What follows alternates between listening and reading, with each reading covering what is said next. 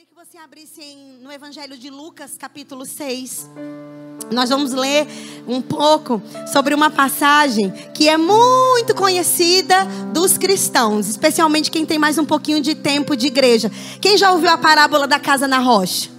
Os dois, só nós, só nós três, só nós quatro, só nós onze, só nós quase todos, certo? Então é uma parábola bem conhecida, né? A gente vai, é, eu queria ler com vocês aqui, Lucas 6. A gente vai ler do 46 até o 49. Tem umas coisas bem interessantes que o Espírito Santo ministrou ao meu coração. E eu acredito que vai abençoar a sua vida e vai te despertar para algumas verdades. Amém, queridos? Podemos ler? Lucas, Evangelho de Lucas, capítulo 6, versículo 46. Está escrito. Podemos ler? Todo mundo já chegou? Então, está escrito. Porque aqui Jesus ele faz uma pergunta, né, no início. Por que vocês me chamam de Senhor, Senhor, e não fazem o que eu mando vocês fazerem? E ele continua: Todo aquele que vem até mim e ouve as minhas palavras e as pratica, eu vos mostrarei um, um exemplo de como ele é semelhante. 48. Ele é semelhante a um homem que, edificando uma casa, ele cavou e abriu uma vala bem profunda e lançou um alicerce sobre a rocha. E vindo a enchente, arrojou-se o rio contra aquela casa e não pôde abalá-la por, por ter sido bem construída. Eu gosto dessa versão aqui do Evangelho de Lucas. O 49 fala: Mas o que ouve e não pratica é semelhante a um homem que edificou uma casa sobre a terra sem nenhum alicerce. E quando veio o rio contra ela, logo desabou. E aconteceu que foi grande a ruína daquela casa. Quem já ouviu sobre essa parábola tão preciosa? E como nós estamos vivendo dias de construção, agora não é mais ampliação, né? Agora é construção da nossa igreja.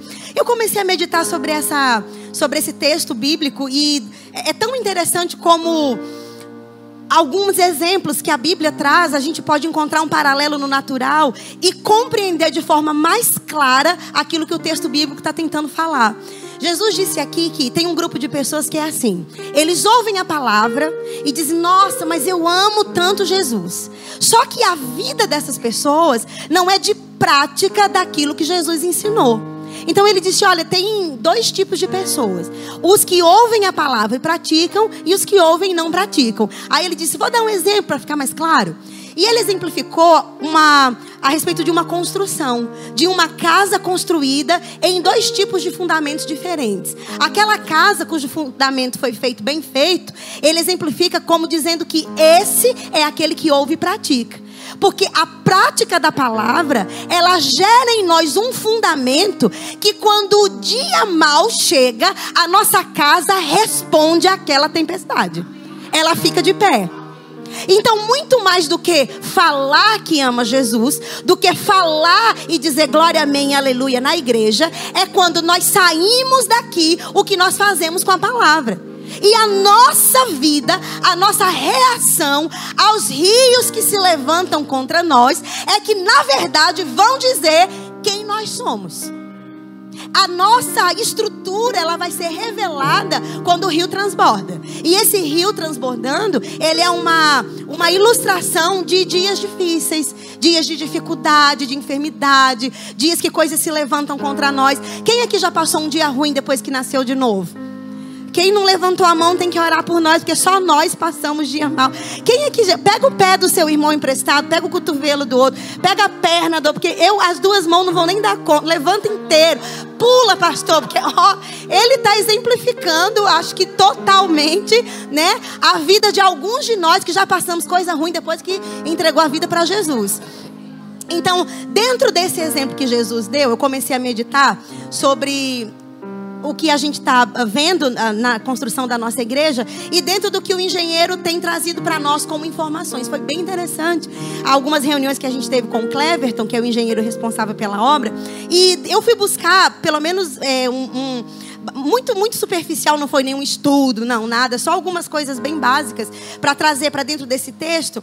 E eu acredito que você vai me amar muito mais quando esse estudo terminar. Amém? Eu vou só te adiantar aqui. A palavra que o Senhor me uh, falou para mim há uns dias atrás que, ao mesmo tempo em que essa obra está sendo construída, coisas em nós estariam sendo construídas também. Tem coisas na vida de alguns de nós aqui que estão sendo retiradas de uma vez por todas. E nunca mais elas voltarão para nossa vida. Irmãos, eu declaro e eu creio assim. São comportamentos, formas de pensamento, sofismas, cadeias, padrões de comportamento que estão sendo quebrados e demolidos desde a sua fundação. E eles não farão mais parte da nossa vida e em outras coisas estarão sendo construídas e levantadas dentro de nós e que permanecerão e serão um marco na nossa vida. Irmãos, Deus não está só levantando paredes ali, Ele está trabalhando também na nossa vida. Porque uma casa nova, ela implica também em mudança, em povo novo. E eu não estou dizendo que Deus vai mudar o rebanho e trazer outro povo, não. É mudando quem já está aqui. Amém?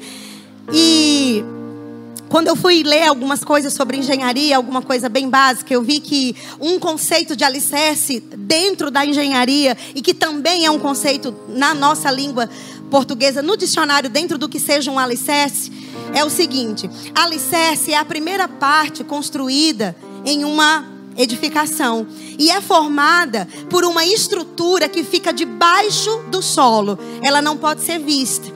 O tipo ou a forma de alicerce, existem vários, eu trouxe alguns aqui para a gente poder entender. O tipo ou a forma de alicerce depende de dois fatores: do tipo de solo que aquele terreno apresenta e do tamanho ou da altura do que vai ser construído sobre ele. Quem entendeu sobre isso? Então, dois fatores que determinam é o solo e o tipo de construção que vai ser erguida ali. Quando eu uh, ouço a palavra solo, eu leio solo aqui, eu lembro da parábola da sementeira. Quem lembra dessa parábola? Que o semeador saiu a semear e ele foi distribuindo sementes que caíram em diversos solos e dentre aqueles solos, o único que pôde frutificar a semente foi o solo que estava ali preparado, que recebeu aquela palavra e praticou. Então o solo, ele é fator determinante para o tipo de alicerce que vai ser colocado em uma edificação. E a depender do tamanho do que vai ser construído ali, da altura, o alicerce ele é diferente também. Tem uma outra informação que eu também achei bem legal. É uma fala de um engenheiro, o nome dele é Pericles Fusco Silva. Ele é da USP, é professor da USP, Universidade de São Paulo, de Engenharia Civil. Ele disse assim: a estrutura, ela tem que ser fixada sobre uma superfície resistente para sustentar o peso do prédio e a força dos ventos. Então o alicerce, ele tem que ser bem feito por dois fatores, para ele suportar o peso da estrutura e para ele aguentar vento. Quem aqui está entendendo que o Espírito Santo está falando? Aí, enquanto a gente for ensinando, você vai identificando de que tipo de material você é. Por isso você não caiu ainda. Por isso você não vai cair. Por isso o diabo não vai conseguir te abalar, nem te derrubar. Porque nós estamos falando de uma construção natural, de concreto e aço, usando um paralelo de construções e uma edificação espiritual, que somos eu e você, muito mais resistente que concreto. Quem aqui já descobriu que é mais duro que concreto? Mas o diabo tem que usar um batistaca muito poderoso para tentar chegar aí, e ele não vai conseguir. Quem crê nisso? E esse engenheiro ele disse isso que dois fatores, eles também devem ser considerados quando a gente vai escolher um tipo de alicerce. O peso que esse prédio vai ter que suportar e a força dos ventos. E tem uma. Eles usam uma, uma, medida de cálculo bem interessante na engenharia, que é a seguinte: ele disse assim: na engenharia, a estrutura ela deve ser feita com a capacidade para suportar ventos de até 140 quilômetros por hora. Aí, só para a gente ter uma ideia do que é esse vento, ele usa um exemplo assim: um ciclone, por exemplo, que é o tipo de vento mais forte que se tem registro, um ciclone, ele gira em 100 km por hora. Um prédio, ele deve ter uma estrutura que suporte mais do que um ciclone, 140 km por hora. E quando Jesus disse aqui que quem ouve e pratica é semelhante à casa que veio vento, chuva e não caiu, eu entendo que nós estamos firmados em uma rocha que nos permite ficar em pé sobre qualquer vento. Por isso que a gente não caiu ainda. E por isso que a gente não vai cair. Porque a capacidade que um crente tem de suportar coisas é além do que ele acredita, é além do que ele entende, é além do que ele pensa ter. Ou você da última não pensou que ia cair de vez? Quem aqui pensou? Eu mesma pensei que ia ficar meio coisada. Mas a gente ficou em pé. O diabo disse: Você não vai levantar mais, você não vai mais para a igreja, essa enfermidade vai te matar, esse problema no casamento é vergonha para você, nada muda, nada mudou, e o vento soprando. Só que a estrutura suporta mais do que um ciclone, porque nós estamos firmados na rocha. Vento de 140 quilômetros, bah, é uma brisa. Porque nós somos aquele que ouve as palavras e as praticamos. Não há vento que derrube um crente que pratica a palavra. Deus não faz acepção de pessoas, não deu mais força para o Samuel do que deu para o Vônei. Deus não privilegiou Margarete em detrimento de Gidalva. A estrutura é a mesma. É aquele que ouve e pratica. É o mesmo material. Estão entendendo até aqui? Então ele disse que nenhum ciclone é capaz de derrubar um prédio, isso referindo-se ao prédio natural, quando ele é feito com o alicerce correto, com o material correto, para suportar o peso a que ele foi projetado para suportar. E ele disse ainda que a fundação, feita corretamente, ela evita que a estrutura construída afunde. Eu sei porque sei que o Espírito Santo está falando aqui nessa sala. Quando a estrutura e a fundação e o alicerce é bem feito, esse alicerce impede a construção de afundar. Se você é aquele homem ou aquela mulher que Jesus disse que pratica a palavra, você tem dentro de você um alicerce que não vai te deixar afundar em meio a qualquer situação. Alguém pode dizer, irmão, você nem sabe o que, que eu estou passando. Eu estou te dizendo o seguinte: se você praticar a palavra, você não vai afundar, você não vai cair. Essa tribulação não é para te matar, você vai conseguir passar. Não sou eu que estou lhe dizendo, não é pastor Fábio que está garantindo, foi Jesus que disse. E se foi Jesus que disse, é verdade. Eu creio e eu recebo. Ele disse: essa casa não vai cair. Não importa o vento, não importa o rio, não importa a água que tente bater e entrar, vai ficar de pé. Vai ficar de pé. A sua casa vai ficar de pé. O seu casamento vai ficar de pé. Seus filhos não vão se desviar. E se já estão desviados, eles vão voltar, porque você está na rocha.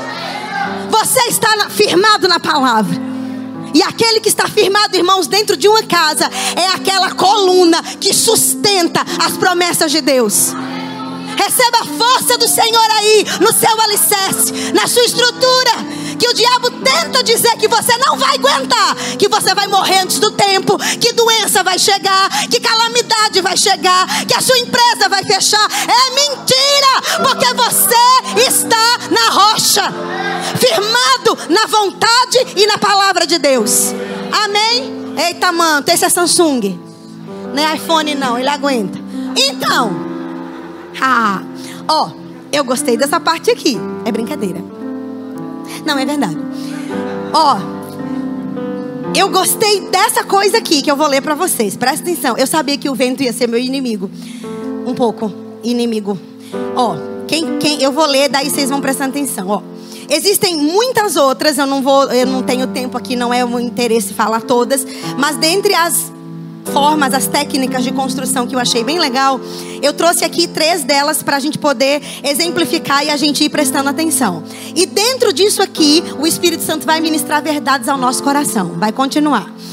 A primeira a técnica de construção de um, de um fundamento, de um alicerce, é a técnica chamada técnica direta ou de sapatas, que é onde é, são é, abertos buracos na, no, no, terreno e mais ou menos de um ou dois metros de profundidade são cavados e preenchidos com concreto, concreto e aço. E esse tipo de alicerce ele é apropriado para solos de superfície mais rasa e que suportem prédios ou fundações de apenas primeiro andar. Ou seja, uma construção mediana, de um peso mediano, é, esse tipo de alicerce ele é suficiente. Todo mundo entendeu até aqui? Então, um, uma construção rasa, digamos, é, de 100 andares, esse, a, a, profundidade que tem que ter esse alicerce é de no máximo 2 metros de profundidade. Ele já consegue suportar esse tipo de construção. No segundo tipo de alicerce, que eu pude ver, é, eles chamam de estacas cravadas. Essas estacas cravadas, elas servem para construções de prédios de até 12 andares elas são fincadas na terra, a, a profundidade do que é cavado para se colocar as colunas chega a 12 metros de profundidade. Praticamente um metro para cada andar. Um metro para cada andar. Um metro para cada andar que vai sendo erguido. Então eu entendi que existem diferentes tipos de alicerces para diferentes tipos de propósitos e de edificações que serão levantadas. Quanto mais profundo o alicerce, mais alto é o que está sendo construído. O terceiro tipo, que é o último tipo que a gente vai ver, é, eles chamam de técnica de barretes, que é o seguinte: esse tipo de fundamento ele serve para edifícios a partir de 20 andares ou mais. Prédios a partir de 20 andares, 30 andares, a partir de 20 para cima, esse tipo de fundação, ela é apropriada. Ela é a mais cara, porque ela consome muito material e o diâmetro do, da vala que tem que ser feita é de 5 por 1. Um. Não sei quanto é 5 por 1, um, nem faço ideia, mas quem entende de diâmetro, 5 de largo, 5 por 1. Um é, é muito grande. E eles têm que colocar é, círculos dentro dele de metal, de ferro, encher de cimento, fincam ela, enchem de novo, fincam ela, enchem de novo para começar a fazer a estrutura metálica. Porque esse prédio, ele já tem uma altura muito alta, a partir de 20 andares. Então, desde a estrutura mais simples até a mais profunda e a mais cara, quem determina a profundidade é o propósito do que vai ser construído e o tipo de solo. E o engenheiro disse algo bem legal. Ele disse assim: Ó, eu achei bem legal isso aqui. Ele disse assim: Não é o dono do terreno que escolhe o tipo de fundação. Pausa para respirar e para entender o paralelo espiritual. Pausou, respirou, captou, continuou. Não é o dono do terreno que escolhe o tipo de fundação a ser utilizado. Mas esse cálculo, ele deve ser feito por um perito. Tem que ser um cálculo, um cálculo técnico feito por um engenheiro todas as instruções do engenheiro, se seguidas à risca, a construção será um sucesso. Ela não terá rachaduras, ela não terá abalos na estrutura, ela não terá risco de queda. Por quê? Porque o engenheiro, que é quem entende de construção, disse o tipo de material, o tipo de alicerce que aquele solo precisa. Quem entendeu sobre isso?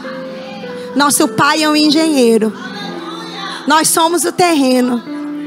É Ele quem determina, quem prescreve o tipo de alicerce que a nossa vida precisa receber. Como eu falei, ele disse que o tipo de propósito, ou seja, o que se pretende construir, é que vai determinar muita coisa. Quando eu estava pensando sobre isso, eu pensei o seguinte: nós temos o pastor da nossa igreja, que na, nessa igreja local é a figura de autoridade mais alta, digamos assim, de responsabilidade. Quando a gente viu no início aqui falando sobre o peso que o prédio suporta, eu quero que você entenda que no reino de Deus, Deus ele não está no, no, nos medindo ou nos, nos, nos, nos, quantificando ou nos qualificando. É, com critérios como desempenho ou coisas assim. Para Deus, quem abriu a igreja, quem está aqui pregando em termos de valor, é a mesma coisa. Quem concorda com isso? As meninas lá do DI, a equipe que está lá em cima, o pessoal do som, o Marcelinho, todo mundo, em quesito de valor, é igual para Deus. Agora, o que está sendo colocado aqui dentro desse exemplo? A questão do peso que uma edificação suporta. Quem aqui concorda comigo que a pessoa do pastor nessa igreja é quem mais suporta o peso?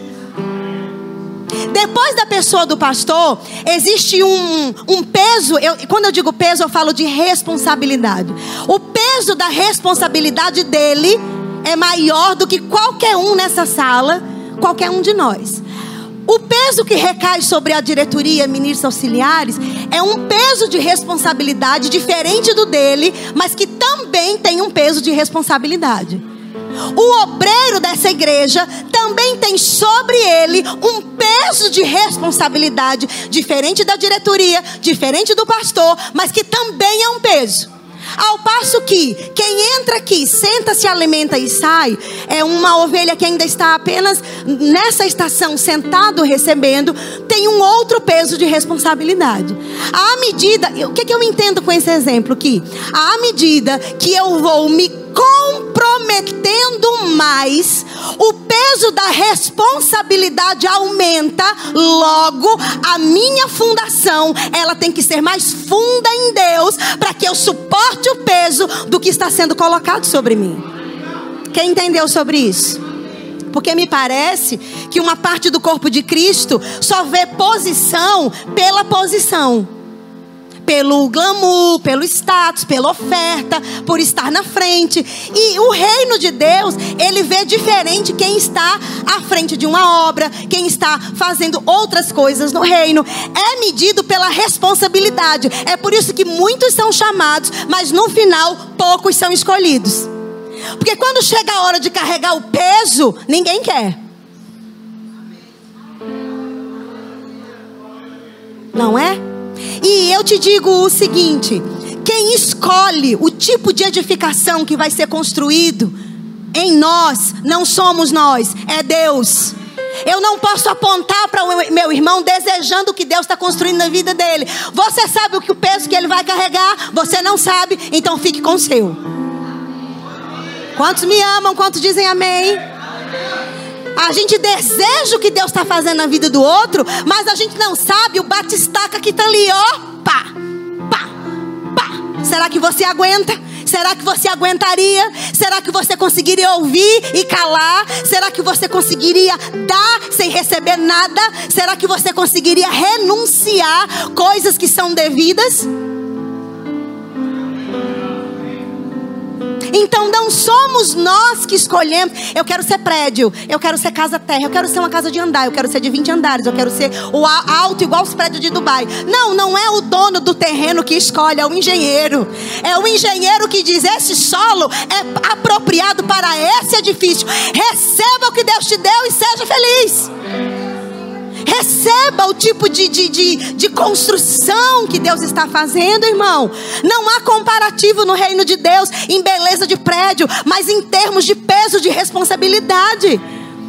Você só difere do pastor no reino pelo peso da responsabilidade que ele carrega. Mas para Deus você é tão amado quanto Ele. Ele quer te abençoar tanto quanto abençoa Ele. Ele te ama tanto quanto ama Ele. Por aí vai. Mas o que ele vai ter de prestar conta, ele vai ter que prestar conta. Porque dentro dele, a estrutura dele foi forjada para esse tipo de edifício. Que talvez outro que olhe de fora e que se ache competente para, não é, porque não tem o solo adequado. E não é porque você não foi abençoado ou preterido, ou porque Deus tem filho preferido. Meu filho, é porque você nasceu para ser outra coisa. Pode a mão desejar ser pé e o pé desejar ser boca? Não. O pé é pé, a mão é mão, a boca é boca e juntos formam o corpo. E seja feliz sendo quem colocou você para ser no corpo de Cristo. Porque no dia do grande tribunal de Cristo, Deus não vai perguntar: o que, que você fez? Você era o quê? Ah, você era o pastor, você era o guarda? Não. Deus vai nos galardoar não por mérito e desempenho, mas pela motivação e por obediência. Eu fui obediente sendo pé? Fui. Recebe o seu galardão. Ou eu fui mão e desejei ser pé a vida todinha e desobedeci e bati cabeça e abri igreja sem Deus mandar e fiz coisas sem Deus mandar? Não tem galardão. Mas Senhor, eu fiz tudo em seu nome. Você fez o que ele mandou ou o que você queria fazer? É diferente. O terreno não diz que tipo de construção vai ser feita. É assim na engenharia e é assim no reino. Bem assim, o vaso não diz que forma quero ter, mas é o oleiro que sabe o propósito do vaso que ele criou. Amém? Tem vasos, irmão. Tem vasilha de, de, de vidro que aguenta forno. Tem vasilha que não aguenta. Uns foram criados para aguentar forno. Outros são têm uma estrutura um pouco mais frágil e aguentam apenas ser colocados sobre a mesa com o alimento. Geralmente o que foi para o forno não vai para a mesa. Mas o que foi para o forno teve o seu papel no cozimento do alimento. E na hora de comer, a gente não pergunta, vixe, qual foi a vasilha que cozinhou? Você come a comida. Ou não? Vixe, foi na Tapaué ou foi na Distapaué? Que é sem ser Tapaué. A gente não pergunta, a gente come o alimento. Porque o que interessa à mesa não é onde foi feito, mas o alimento. Então o que importa é o que tem dentro, não é o vaso, é o que tem dentro do vaso. E a gente fica, irmão, dando pitaco na construção dos outros. Querendo ser engenheiro formado pelo Google. Né? Mas pastor, o senhor não sabe. O senhor devia ter colocado era fulano. Não era Beltrano, mas você não é engenheiro, você não é o dono da obra, você não é o dono do vaso, nem ele. Esse aqui é o mordomo, irmãos, que só faz o que Deus manda. Ele não é o oleiro, não é ele que escolhe. Sabe aquela história de dizer, não fui, não sou, não cheguei porque o homem não me viu? Isso é engano do diabo, muleta para crente preguiçoso. Irmãos, nenhum homem nesse mundo tem poder de impedir Deus agir na sua vida. Digo uma coisa: se por acaso o homem não lhe vê, meu filho, Deus muda o homem, meu Deus lhe muda de lugar onde o povo lhe enxergue. Mas alguma coisa Deus vai fazer. Agora, essa história de dizer eu não fui porque ninguém me viu. Não, você não foi porque quis ser quem Deus não quis que você fosse. Quis dizer ao oleiro que você queria ser. E a construção emperra, embarga, a prefeitura bota o tapume, a polícia prende, porque não é a obra que Deus quer fazer. Está embargada pelo Espírito Santo e não tem homem que tire essa placa. Enquanto você não decidir ser quem Deus quer que você seja vai continuar embargada.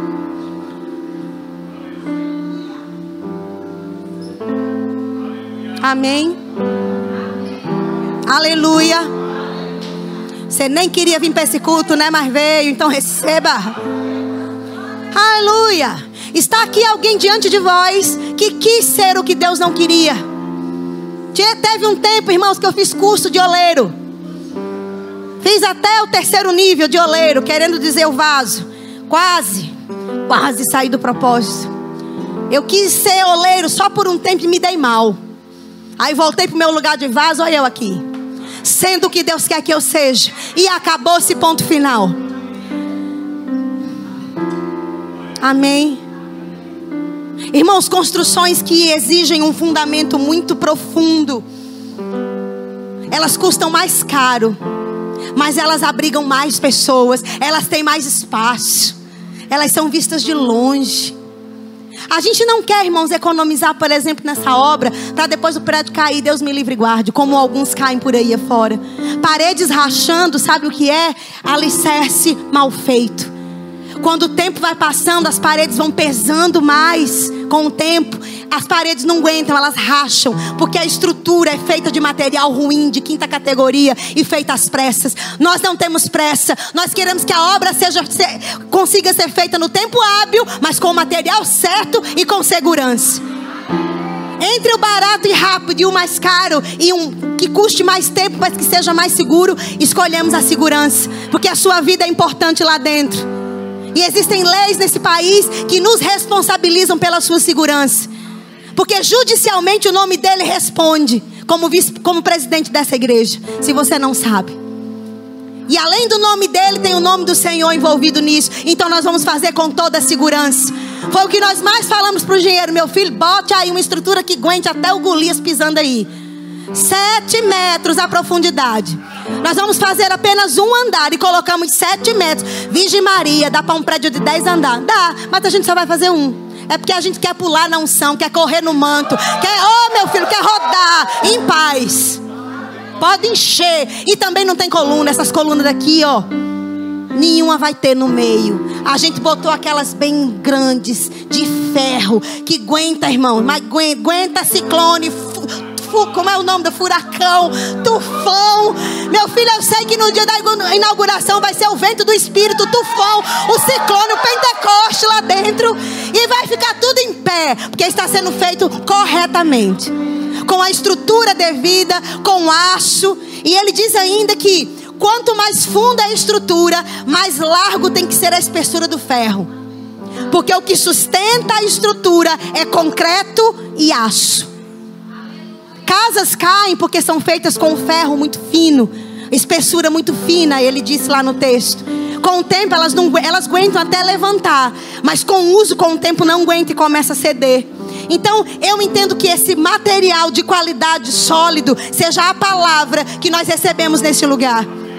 Que fortalece, solidifica as verdades de Deus na sua vida e não deixam você cair.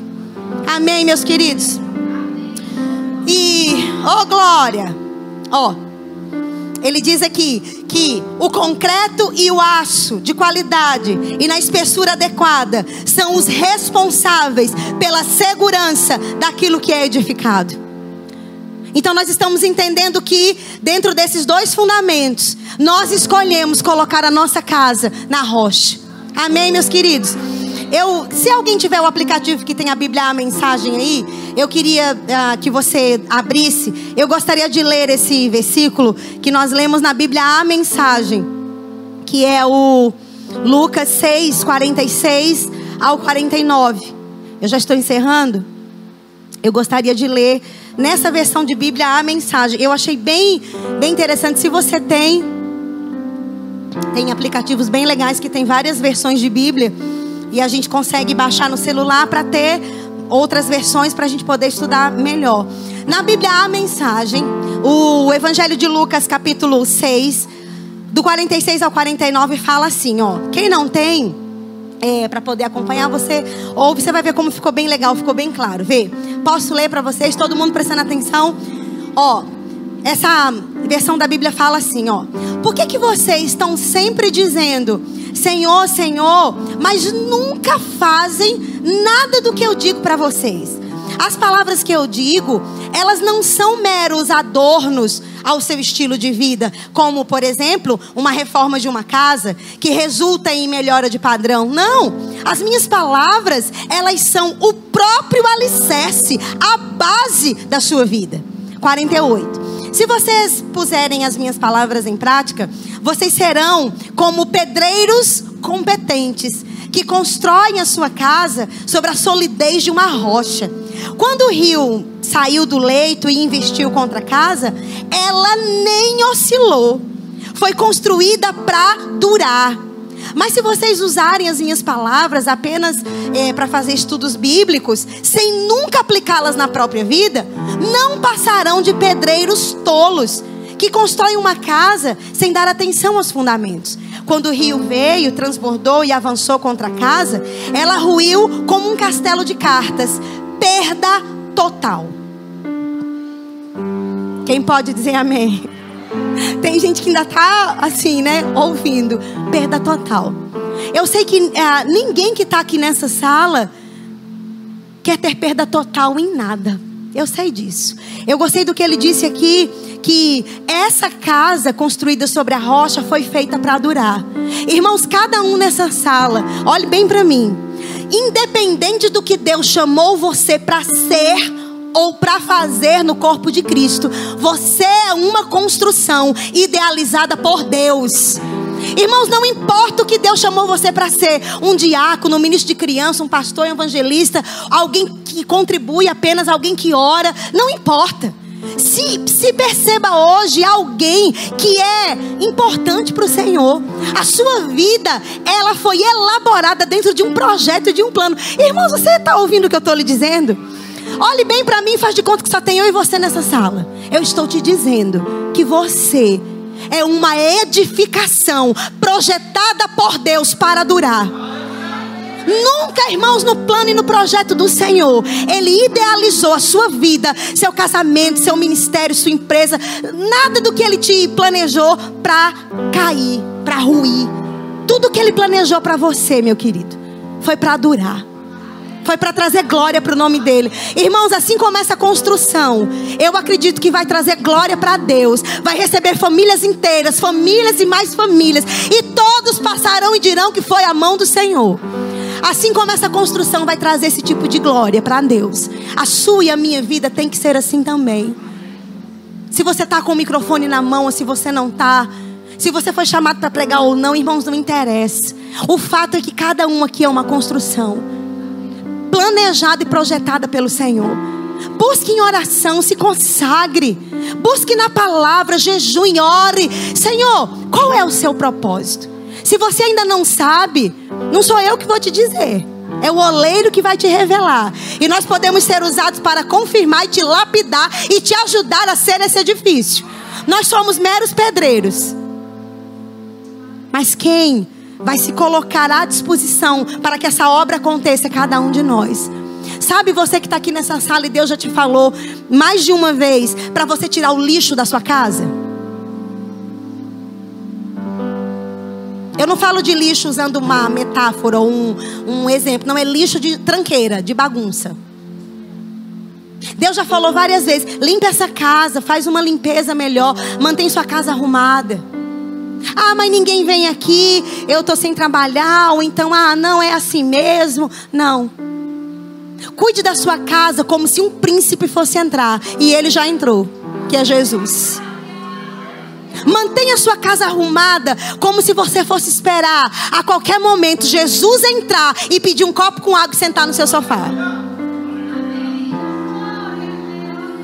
Uma coisa tão simples como manter a casa em ordem Alguns aqui estão hesitando e procrastinando e adiando. E eu te digo: a obra dele na sua vida ficará embargada, paralisada, até que você aprenda a obedecer os pequenos comandos.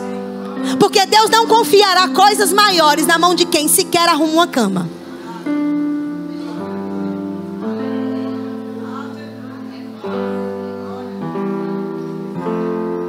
Ou quando está na iminência de alguém chegar, esconde tudo debaixo de uma, um tapete, de uma cômoda. Irmãos, excelência, ela tem que ser a marca do crente. Não é do povo do verbo da vida, é do crente, de qualquer igreja desse mundo. Porque a excelência mora dentro. Eu odeio sujeira, eu odeio fio pendurado, eu odeio tranqueira acumulada, eu odeio. Eu não gosto, é muito ruim, eu não suporto, odeio é muito forte. O irmão Regi falava que a gente não pode dizer nem que odeia Giló. Odeio é muito forte. Eu não gosto. Então, nesses pequenos comandos a gente não dá atenção, não presta atenção. Como que você quer que o melhor chegue na sua casa, se nem o básico você está disposto a fazer, que é pegar uma vassoura e colocar ordem? E eu sei que você está aqui. Amém? Glória a Deus. A gente vai encerrar e a gente vai orar. Eu só quero ler para você um texto aqui na palavra, ó. Mas se, seguindo a verdade em amor, nós vamos crescer em tudo naquele que é a cabeça da igreja, Jesus Cristo. Efésios 4:15.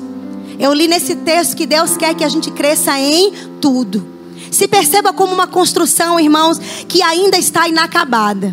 O pastor vive dizendo isso aqui, ele diz uma frase, ele costuma sempre dizer isso. Nós somos como uma construção sempre em obras, porque sempre há algo na nossa vida para o Senhor melhorar.